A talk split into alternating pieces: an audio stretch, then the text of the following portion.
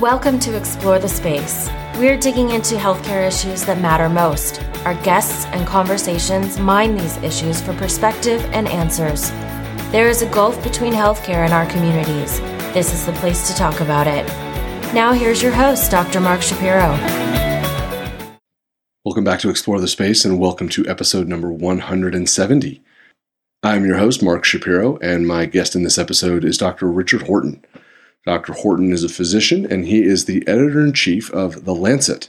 And The Lancet is one of the most influential, most important, and longest running medical journals on the planet. Dr. Horton has been serving as the editor in chief, and in his time, he and his entire editorial team have been making very specific, very thoughtful, and very important choices about the role of a publication with the influence and the standing that the Lancet has. And in this conversation, we talk about that focus, which is a focus on using the Lancet and turning the Lancet into an instrument of social change.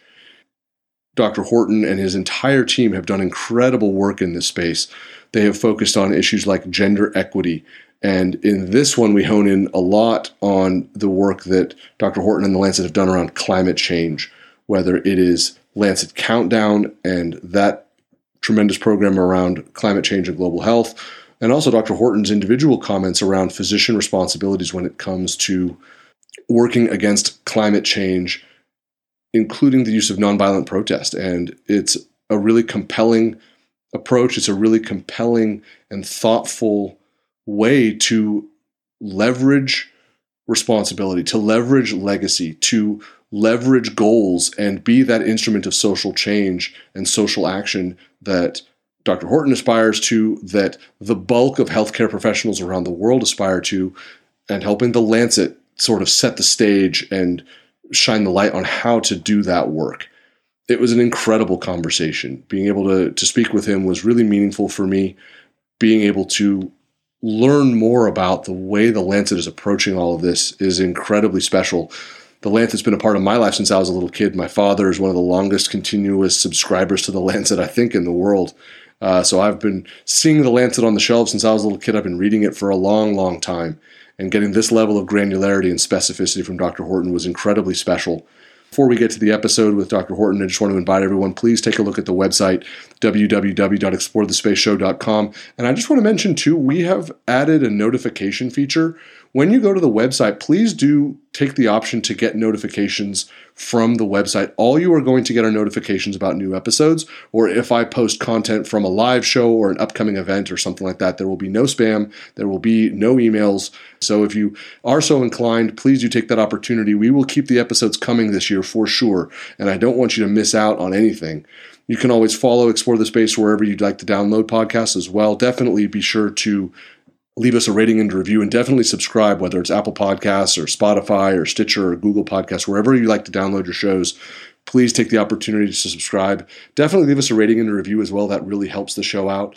Any opportunities you have to spread the word, either with friends or colleagues or on social media, that's also really appreciated as well. And I think this is one of those episodes too where when you hear it, you're going to say, I want other people to hear this one. All of that sort of support is greatly appreciated. And this is an important episode to do that with for sure. You can email me anytime, mark at explorethespaceshow.com. I'm very active on social media. I'm on Twitter at ETS Show and Instagram at Explore the Space Show, so you can find me there as well.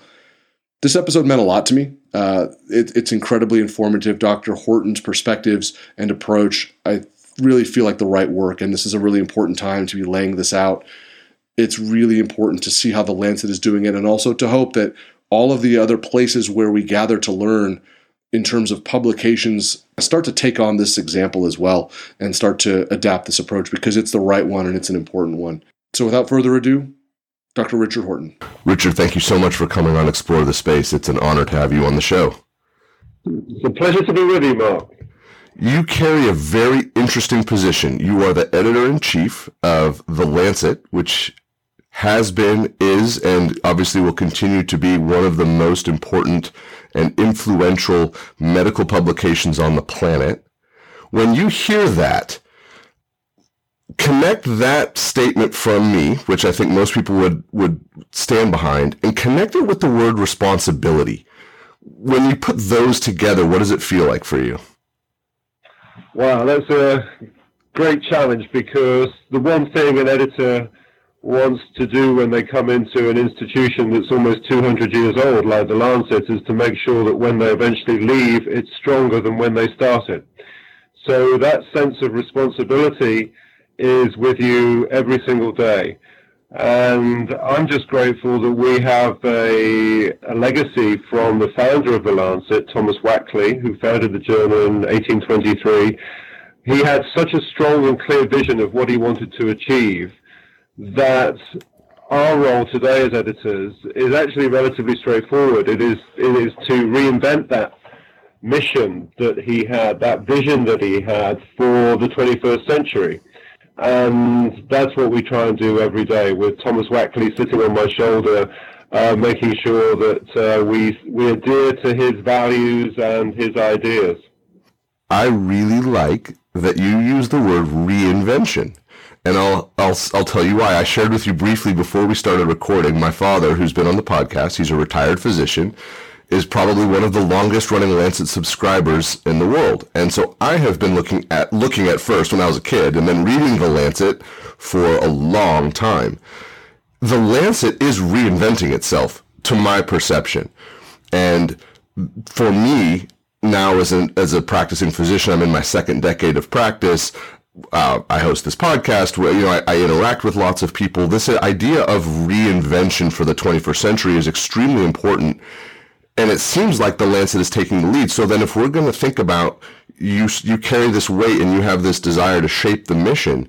How much of it is reinvention, and give us that strategic view of what the reinvention is to look like. Well, Mark, I started off myself as a clinician, uh, and I was specializing in gastroenterology and hepatology. And uh, I had a very biomedical training. Uh, I wanted to do research, uh, and actually, I was on a PhD program when I left the left the uh, university I was at and came to join the Lancet. And working at the Lancet opened my eyes to a different world that I hadn't seen before. It was a world of initially broader public health and the context of disease. I was working in hospital medicine and didn't really see very much of that context. Uh, and then when I very first went to Africa in about the year 2000, then embedding public health within a more global context. And then we got to think about the idea that Thomas Wakley had, which was that not just uh, the Lancet existed not just to inform readers about advances in medicine, but it was also about reforming medicine. And that twin idea, inform and reform, kept reverberating in my head a little bit like a, um, a, a, a ball in a pinball machine. And in this context of not just clinical care, but public health and global health, and then the need for reform, a reformist element, it was thinking about how we could use a journal as an instrument for social action, an instrument for social change. And that's really, over the last two decades, what we've been trying to do. Yes, we've been trying to reinvent the Lancet in the spirit of Thomas Wakley, but very much with the idea of using science, using evidence, partnering with the academic community as a way of leveraging that evidence um, for useful social action. So now we come to the part that I was the most excited to speak with you about this idea of reinvention and social action. And I want to, if you wouldn't, if you'll indulge me, I want to read back a quote to you that when I read it late last year, it's actually when I first reached out to the Lancet to invite you to come on the show. So this was you several months ago. The climate emergency that we're facing today is the most important existential crisis facing the human species. And since medicine is all about protecting and strengthening the human species, it should be absolutely foundational to the practice of what we do every day. The climate crisis is one of the most, I would say, the most existential crisis facing our communities in the world today. Doctors and all health professionals have a responsibility and obligation to engage in all kinds of nonviolent social protests to address the climate emergency. That is the duty of a doctor. I sat with that when I read it for the first time because it was at that time that I was thinking and doing work around climate change. But I'm curious, what was what was the night before and the hours before you delivered that quote? What was your headspace like before you put that quote out publicly? Well, you know, we're living in a very, very disordered world today. And we we ran a commission, you know, about 10 years ago just over 10 years ago, and it was the very first commission we ever did on climate change and health. And that commission came to the conclusion that climate change was the biggest threat to global health in the 21st century. And the reason for that was quite simple that it doesn't matter how fantastic our health services are, it doesn't matter how brilliant our pharmaceutical innovation is, it doesn't matter how wonderful uh, the quality of our high-tech diagnostics might be. The fact is that if we don't have a planet to live on, then the rest just becomes a footnote in history. And right now we are heading for a three to four degree rise in temperature in the 21st century. And if we get that, then we are liable to tip billions of people into the ocean create a refugee crisis like we've never seen before, uh, and be living with extreme weather events that are going to have a profound impact on our populations all over the world. That's a huge health challenge. And we, as health professionals, I think we have a duty, a responsibility to speak up and be advocates for our patients, for our public who we serve. Uh, the duties of a doctor are to protect and advance the health of those whom we serve, and that is the public. And if that is truly the case, if that's what we've signed up to in our Hippocratic commitment, then surely we have to look at those wider determinants of health. And the climate crisis, the climate emergency we're facing today, Yes, it's a long range emergency. It doesn't feel like it might be happening today or tomorrow, but my goodness, you know it's going to be happening in the next decade or 20 or 30 years. We're going to be seeing it, and we're already seeing signs of it. So I do believe that we have a responsibility to speak up. Uh, and the issue of civil di- disobedience, well, I come from a country which uh, which has a very proud history of civil disobedience in health, the sanitary movement of the 19th century, was driven very much by uh, a movement of civil disobedience. Thomas Wakley, uh, the man who founded the journal that I have the privilege to be responsible for today, he was arrested on many occasions, found himself in the courts on many occasions because he protested and indulged in civil disobedience in order to uh, precipitate reforms to the health system in the United Kingdom. So I come from a long tradition of people who've been advocates of peaceful, non-violent protest. Uh, so I think that advocacy is as important, if not more important, in the 21st century than it was in the 19th century. So, yes, it's our duties as a doctor. If I had been in the room when I had heard that, I would have asked to shake your hand and I would have wanted to take a picture. I wonder though if you could reflect a little bit on in the in the days following and in the months following that and in the release of the new Lancet Countdown report, what was the response from the medical community when someone in a position of leadership, such as yourself, makes a statement like that? Well, I think that there was uh, two two reactions. The first reaction was one of warm support from those young medical students and doctors who were taking part in marches of Extinction Rebellion. Yeah. And Extinction Rebellion, uh, of course, is a is a now broad social movement that has three very simple messages, which are tell the truth about the climate crisis, act now to do something about it, and go beyond politics. In other words, Uh, politics has failed. And we have to think of alternative ways of creating social change. So it was welcomed by that group, and I think by another group, and I, I do understand this, uh, I think it was probably met with horror that the role of a doctor is not to uh, be on the streets and getting themselves arrested or protesting. The role of a doctor is to sit in clinic and to be the personal physician for the patient in front of him or her.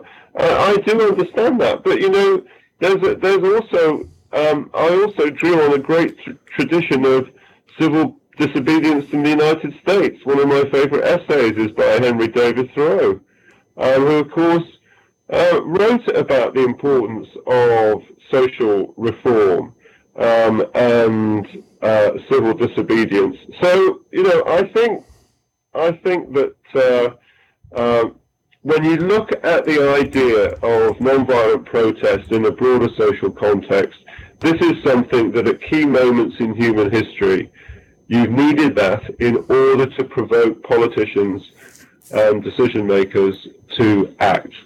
Um, and uh, I'm proud that the Lancet stands in that tradition. What I found particularly interesting about it is you put yourself and the Lancet in the center of attention in our profession, where I think a lot of physicians of all different ages, of all different places in their career, from people who are in pre-medicine and getting ready to go to medical school or nursing school, or people who want to do healthcare administration, all the way through the spectrum of people in their careers of reconciling that place. So for a long time, I think it was what you described of in the office, in the hospital, maintaining that standard of professionalism that was thought to be correct, where advocacy on important topics was not encouraged, that needle is definitely moving. For me, I, I feel it personally. I see it amongst my friends locally. I see it amongst my colleagues nationally in the United States and obviously internationally. Is it part of the intention, do you think? Is it part of that mission of the Lancet and that connecting with the history of the Lancet that you described, but also kind of reshaping it to meet the needs of the 21st century is part of that work to continue to encourage us to find our voices and to learn how to do that sort of social advocacy. Very much so. And I think maybe part of the reason why I feel like this, and it's perhaps a little bit more embraced in this country, is that, and I'm, i want to come to an issue in American politics in a moment, but part of the reason why I think we're so passionate about um, advocacy for health and uh, health services is the history of the National Health Service. I mean, in a position of utter economic collapse and devastation post World War II, the country invented this institution called the NHS, which now is almost totemic as defining British identity in every single election, except the most recent, because Brexit was the number one issue, it's it's either the first or the second most important issue on voters' minds. Um, and the most recent election in this country was largely won on promises made about the NHS. So I think the NHS is very health is very hardwired into British DNA. But look, it's changing around the world. It's not just this country. You know, Mark, I'm old enough to remember I lived in America in the mid 90s. Uh, and during that time, if anybody was talking seriously about, uh, if anybody talked about the idea of a single payer system or Medicare for all, they'd have been laughed off the political stage. Nobody was ready for, for that kind of discussion. Um, and now you're looking at a series of Democrat contenders, and one of the issues that virtually unites them is the idea of having some sort of universal health coverage.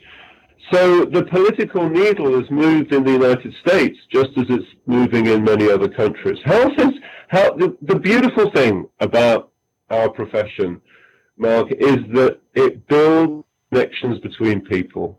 How can you be against health? How can you be against well-being for all?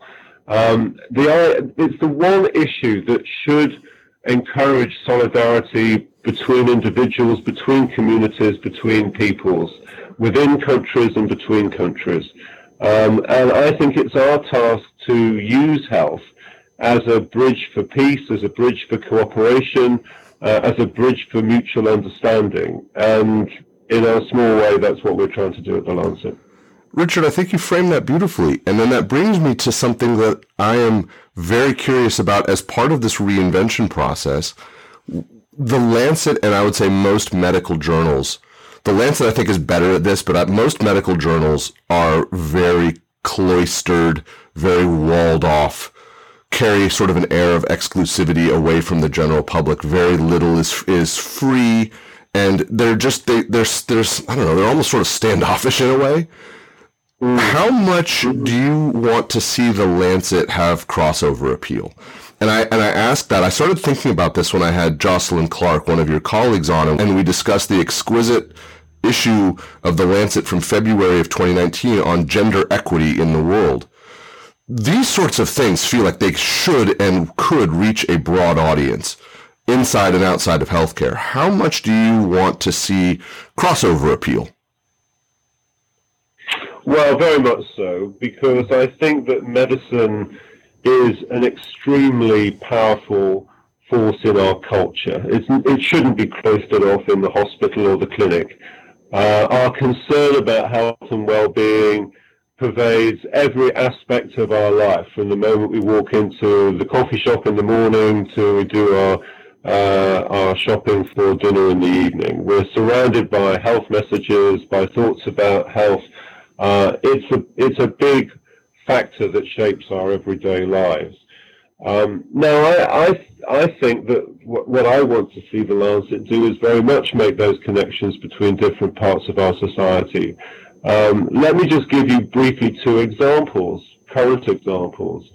Over the weekend, I was contacted through Twitter and then by email by uh, somebody who's living in China currently and experiencing uh, the very difficult situation of having her city shut down and in quarantine by the government of China.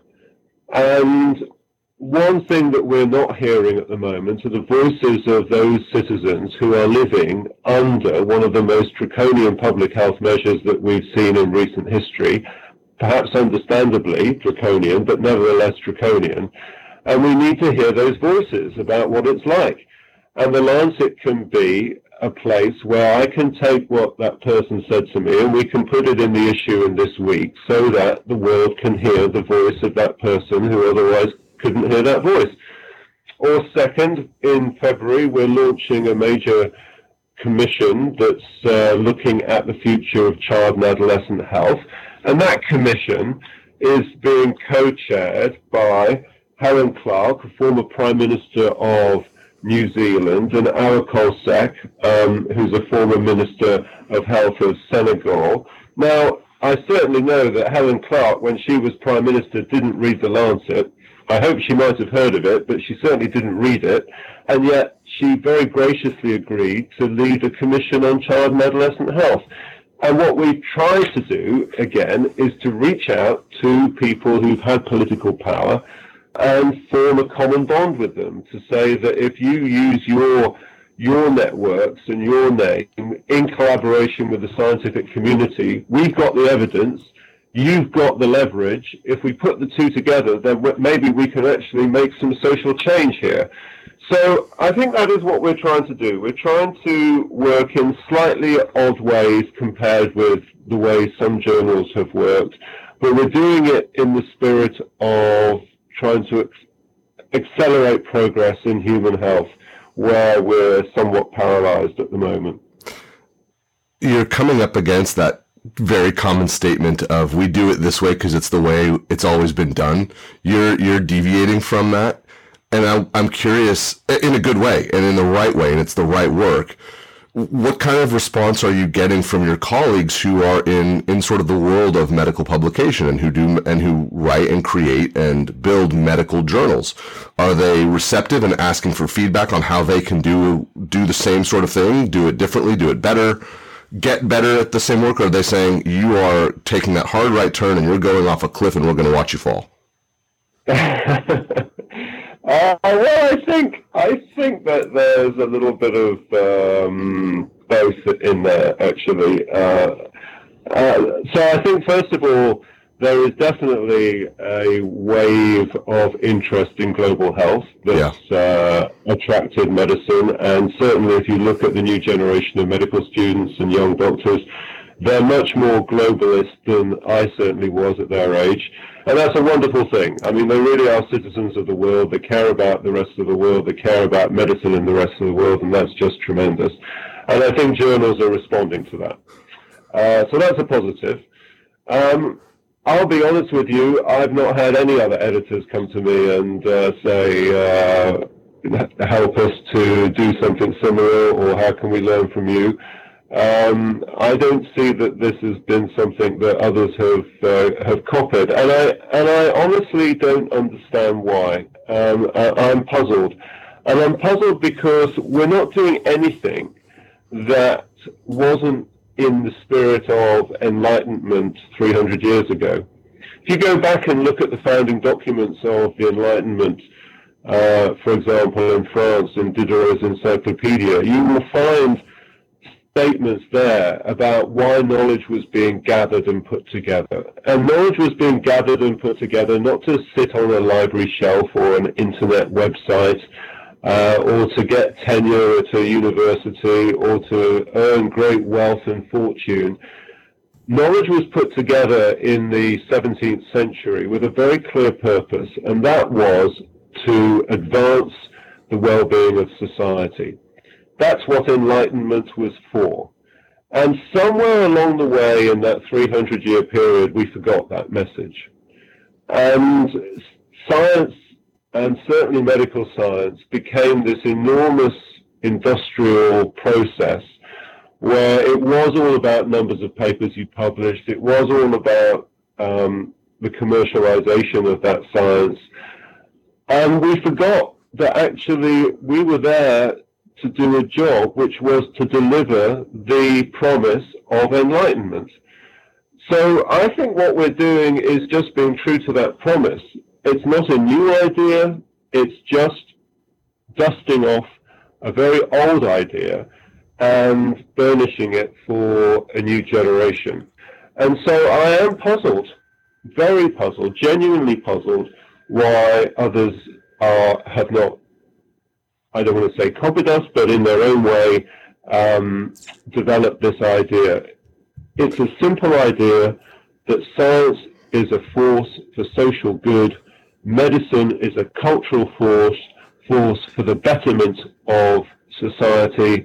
Why aren't we using science and medicine uh, to do both? And journals have a very activist role to play in catalyzing those kinds of societal changes.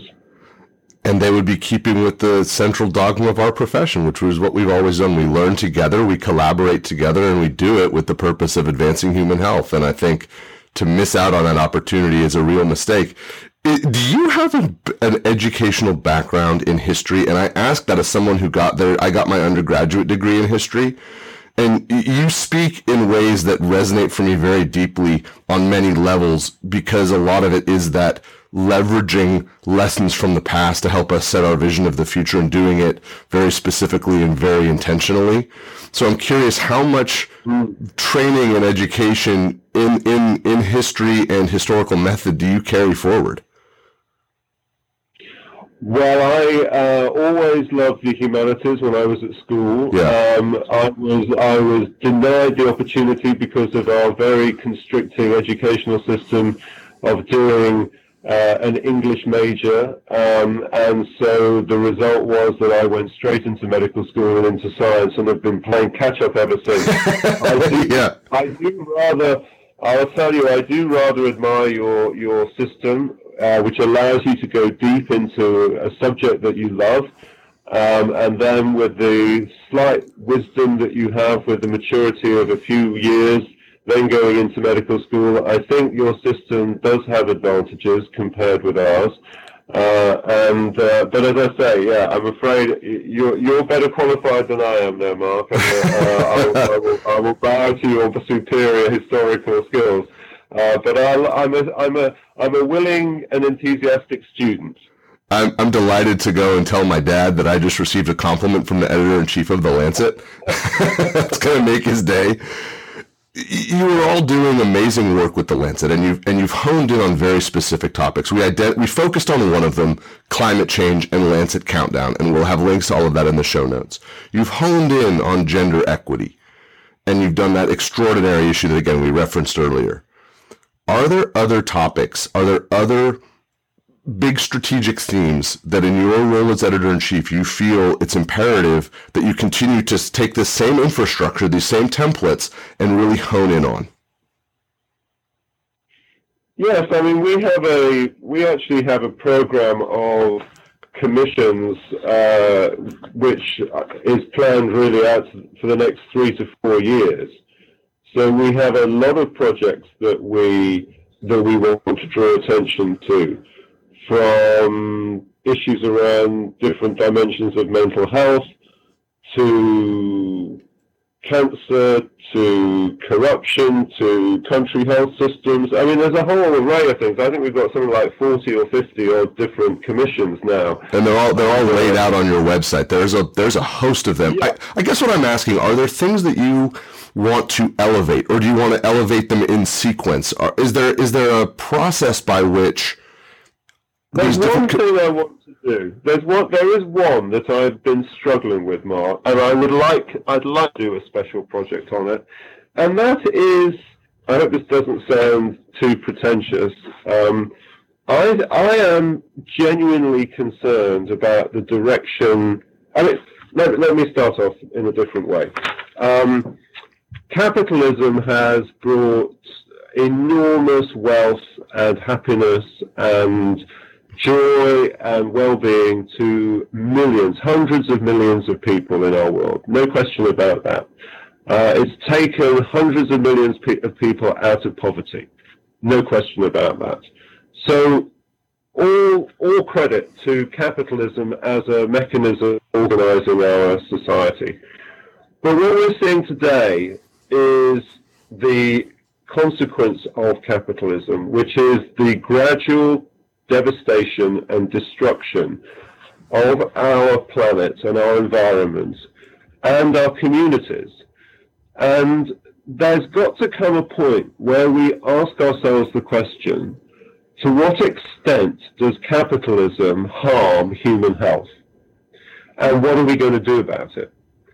Uh, and so I'm not a Marxist um, and I'm not an authoritarian I think of myself as a mainstream social democrat, um, but I'm worried about the path that our species is taking, and I want to use the Lancet to inquire about what we do of that.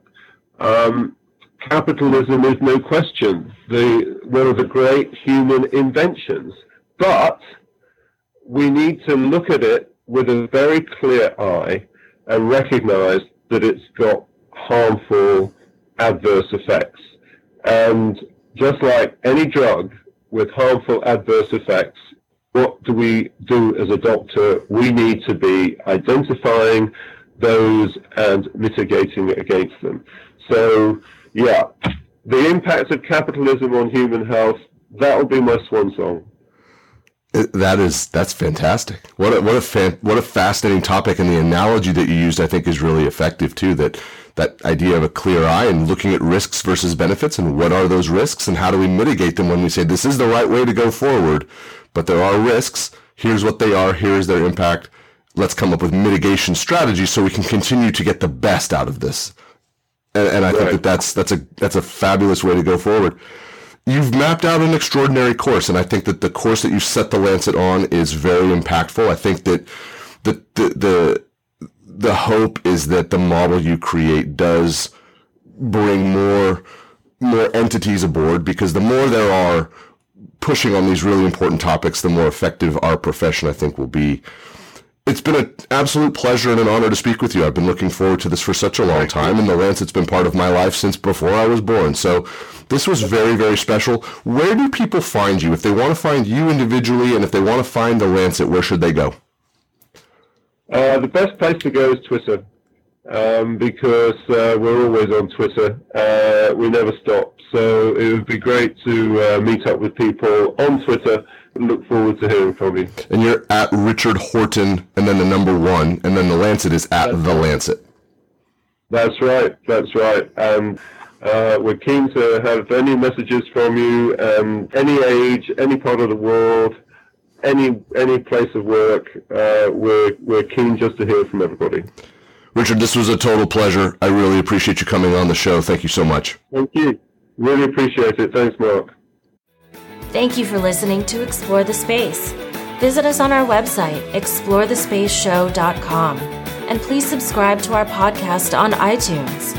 Follow us on Twitter at ETS Show, and you can email Dr. Shapiro by writing to mark at explorethespaceshow.com.